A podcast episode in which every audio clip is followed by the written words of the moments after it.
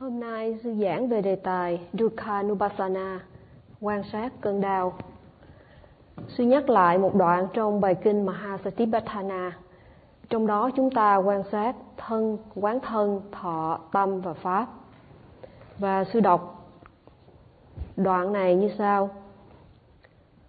Kaya kaya nupasi viharati atabi sambachano satima Vinaya loke abhija domanasam Vedana su vedana nupasi viharati.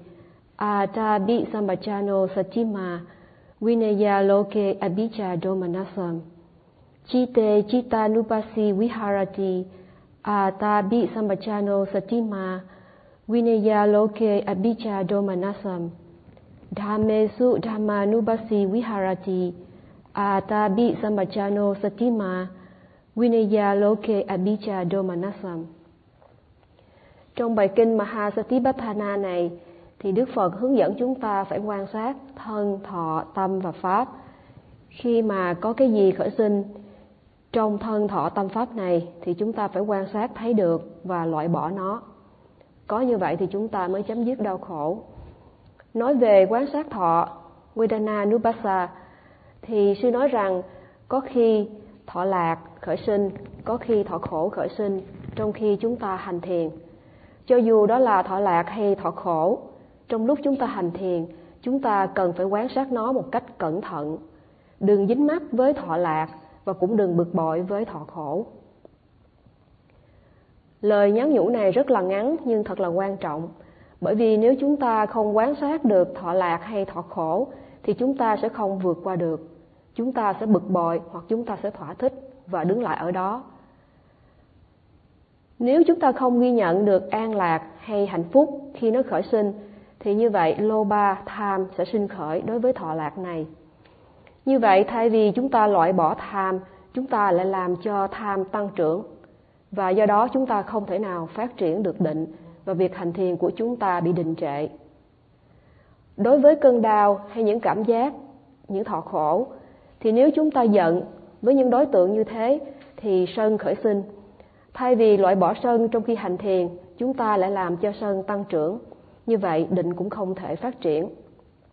Do vậy, đối với bất kỳ đối tượng gì khởi sinh trong hiện tại, chúng ta cần phải quan sát thật là cẩn thận. Suy nhắc đi nhắc lại là chúng ta cần phải quan sát thật cẩn thận bất cứ đối tượng gì xảy ra trong hiện tại để loại bỏ tham hay là sân. Sư nói rằng khi ở thái có một à, người thái đến viếng thăm sư. Ông không phải là thiền sinh của sư nhưng ông đến trình pháp với sư. Ông hành thiền định chứ không phải hành thiền minh sát. Và ông đã niệm danh hiệu phật là buddha. Khi hành thiền niệm danh hiệu phật buddha thì ông đạt tới một mức định cao. Do đó ông cảm thấy rất là an lạc và ông cảm giác như là thân của ông nhấc khỏi mặt đất. Do vậy ông rất là thỏa thích và rồi vì thỏa thích nên khi kinh nghiệm này mất đi, ông rất là buồn. Trong trường hợp này thì bởi vì ông tham, ông dính mắc vào những cảm giác an lạc, do vậy cho nên là định mất đi. Sư giải thích rằng khi tâm của chúng ta không có tham, không sân, khi tâm chúng ta trong sạch thì định phát triển. Nhưng khi tâm của chúng ta khởi lên tham hay sân thì tâm không còn thanh tịnh nữa do vậy cho nên định và an lạc mất đi. Như vậy trong khi hành thiền thiền sinh gặp đối tượng dù là tốt hay là xấu vẫn phải quan sát như nhau. Đừng mong chờ điều gì, vì nếu chúng ta chờ đợi, có nghĩa là chúng ta dính mắt mà do dính mắt cho nên là tham hay là bực bội sẽ khởi sinh. Như vậy trong khi hành thiền thiền sinh không nên mong cầu những kinh nghiệm tốt đẹp, không nên mong cầu những an lạc vân vân cho dù đối tượng đó đem đến sự thoải mái hay không đi nữa, chúng ta phải quan sát tất cả. Vì bản chất của mọi thứ là thay đổi, an lạc cũng thay đổi và những cảm giác không tốt đẹp cũng thay đổi. Cho dù chúng ta có muốn điều gì đi nữa, thì có khi chúng ta vẫn không có được. Khi mà cơn đau đến, chúng ta phải quan sát cơn đau. Và khi định phát triển thì cơn đau tan rất nhanh. Khi đó, dù chúng ta có muốn cơn đau ở lại thì nó cũng không ở lại vì chúng ta đã vượt qua nó rồi sư nói rằng khi mà thiền sinh ngồi thiền mà gặp cơn đau cứ trở đi trở lại thì đó có nghĩa là thiền sinh này thiếu chánh niệm trong hoạt động hàng ngày. Nếu mà định của chúng ta phát triển mạnh mẽ thì chúng ta có thể ghi nhận bất cứ đối tượng nào sinh khởi. Vì ta không chánh niệm cẩn thận trong hoạt động hàng ngày, cho nên có rất nhiều khoảng hở, mất chánh niệm. Do vậy cho nên chúng ta không vượt qua được cơn đau. Sư ví như khi mà ta có nhiều nước thì ta có dư giả nước để rửa mọi thứ. Như vậy khi chúng ta có định cao thì chúng ta có thể quan sát bất cứ điều gì và có thể vượt qua cơn đau một cách dễ dàng. Như vậy nếu mà ta không thể quan sát đối tượng một cách rõ ràng thì ta cần phải tăng cường chánh niệm. Lúc đó sư đề nghị chúng ta nên đi kinh hành nhiều hơn, cẩn thận hơn, từ 45 phút cho đến một tiếng đồng hồ. Đừng nghỉ trưa. Và khi ngồi, nếu chúng ta thấy đau thì hãy quan sát thật kỹ, đừng bỏ cuộc. Có những thiền sinh thấy cơn đau rồi bỏ cuộc hoặc là không dám quan sát kỹ. Vì lý do đó nên cơn đau cứ trở đi trở lại. Khi ở Banditarama thì sư quan sát cơn đau. Và khi cơn đau đến, sư quan sát rất kỹ càng, từng giây phút. Và do đó sư vượt qua cơn đau trong vòng một tiếng đồng hồ, cơn đau không còn trở lại nữa. Khi sư cảm nhận cơn đau thì sư thường là ngồi lâu hơn và quan sát kỹ hơn. Sư nói rằng nếu chúng ta cứ liên tục thay đổi tư thế hay giận dữ với cơn đau thì chúng ta khó mà vượt qua được. Do vậy, chúng ta cần phải quan sát đối tượng kỹ hơn, nhất là cơn đau. Và chúng ta cần phải thực hành đi kinh hành trước khi ngồi. Ngày nay có rất nhiều thiền sư khuyến khích thiền sinh đừng quan sát cơn đau, mà hãy thay đổi đối tượng quan sát trong khi cơn đau sinh khởi. Và những thiền sư này ví dụ như là khi ta ghét ai thì đừng nhìn người đó, vì nếu nhìn chúng ta sẽ giận hơn. Do vậy khi chúng ta không thích cơn đau thì đừng nhìn vào cơn đau mà hãy nhìn vào đối tượng khác. Và vì con người chúng ta thường là không thích đau đớn mà thích an lạc, cho nên các thiền sư này dạy như thế. Nhưng điều này không đúng với tinh thần thiền tập. Đau cũng là một đối tượng hành thiền. Nói về cảm thọ, chúng ta có Sukha, Dukkha, somanasa domanasa và Ubbeka. Thọ lạc, thọ khổ. Ở thân, thọ lạc, thọ khổ ở tâm và thọ xả. Tất cả những cảm thọ này đều là những cảm giác có thể sinh khởi trong hiện tại. Trong khi hành thiền, có khi cơ thể chúng ta bị đau, có khi ta cảm thấy an lạc, có khi ta cảm thấy nóng, có khi ta cảm thấy nhẹ nhàng, vân vân. Cho dù nó là gì đi nữa, chúng ta cần phải quan sát nó một cách kỹ lưỡng. Dĩ nhiên, sư nói rằng nếu chúng ta đau quá nhiều thì chúng ta có thể thay đổi tư thế, chứ không phải ngồi như vậy mà chịu đựng. Tuy nhiên, khi mà muốn thay đổi tư thế thì chúng ta cần phải ghi nhận tác ý muốn thay đổi tư thế trước, rồi chậm rãi thay đổi tư thế với chánh niệm. Một lần nọ Đức Phật, à, Di Pháp xin lỗi, à, trong bài kinh Mahagosanga Sutta, Đức Phật đã nói rằng Na tawaham imam palankam bhindisani yawa me nanupadaya asawehi chitam vimuchi satiti. Có nghĩa là ta sẽ nhất định không thay đổi tư thế của mình cho đến khi nào tâm ta không còn tham ái với bất cứ điều gì, cho đến khi nào tất cả những ô nhiễm đều đã được loại trừ trong tâm của ta một lần nọ đức phật nói chuyện với đại đức xá lợi phất và một số chư tăng khác, và ngài hỏi rằng cái gì làm cho khu rừng gỗ sanga này tươi đẹp? Có người trả lời là hành thiền, vân vân. Và đức phật thì không nói gì. Khi mọi người hỏi đức phật, thì ngài trả lời rằng, sự quyết tâm và dũng mãnh làm cho khu rừng này xinh tươi. Sư giải thích, chúng ta khi muốn có được cái gì thì phải hạ quyết tâm, cố gắng làm cho bằng được. Không có cái gì mà tự nhiên có. Và sư dùng câu là no gain, no pain không đau thì không ăn tiền. Khi đến thiền viện thiền sinh đến đây để muốn có được lợi lạc trong pháp hành. Mà nếu chúng ta không dám chấp nhận quan sát cơn đau thì không thể nào có được. Như vậy chúng ta cần phải dũng mãnh. Đừng nghe và đừng tin rằng khi mà cơn đau khởi sinh thì chúng ta phải né tránh nó. Và khi mà chúng ta hành thiền thì chúng ta sẽ thấy rõ ràng là mọi thứ đến và đi, cơn đau cũng đến và đi. Và nếu chúng ta quan sát cơn đau một cách kỹ lưỡng thì cơn đau sẽ sẽ đi qua và không còn ở lại nữa. Trong khi ngồi thiền thì chúng ta nhắm mắt lại và quan sát đối tượng hành thiền.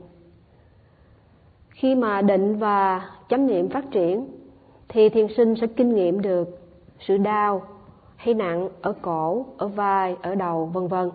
Có đôi khi thiền sinh không nhúc nhích thân được. Tuy nhiên khi mở mắt ra thì những cơn đau và nặng này lại hết. Như vậy bởi vì định tăng trưởng cho nên dù là chuyện nhỏ nhặt khi hành thiền chúng ta cảm thấy nó to lớn như là cơn đau dù nó không nhiều khi mở mắt thì không còn nhưng khi chúng ta nhắm mắt hành thiền quan sát thì cảm thấy nó đau rất nhiều. Nếu chúng ta quan sát cơn đau kỹ càng thì cơn đau nào cũng sẽ vượt qua. Sư khuyên chúng ta hãy tin, tin rằng mọi thứ là vô thường và thay đổi không có gì tồn tại vĩnh viễn như vậy khi mà quan, cơn đau đến chúng ta quan sát kỹ cơn đau thì cơn đau sẽ tan. Có đôi khi cơn đau không tan liền nhưng kéo dài một chút thì hãy kiên nhẫn quan sát nó. Khi mà thiền sinh đạt tới mức định cao thì mọi thứ trở nên sinh diệt rất nhanh.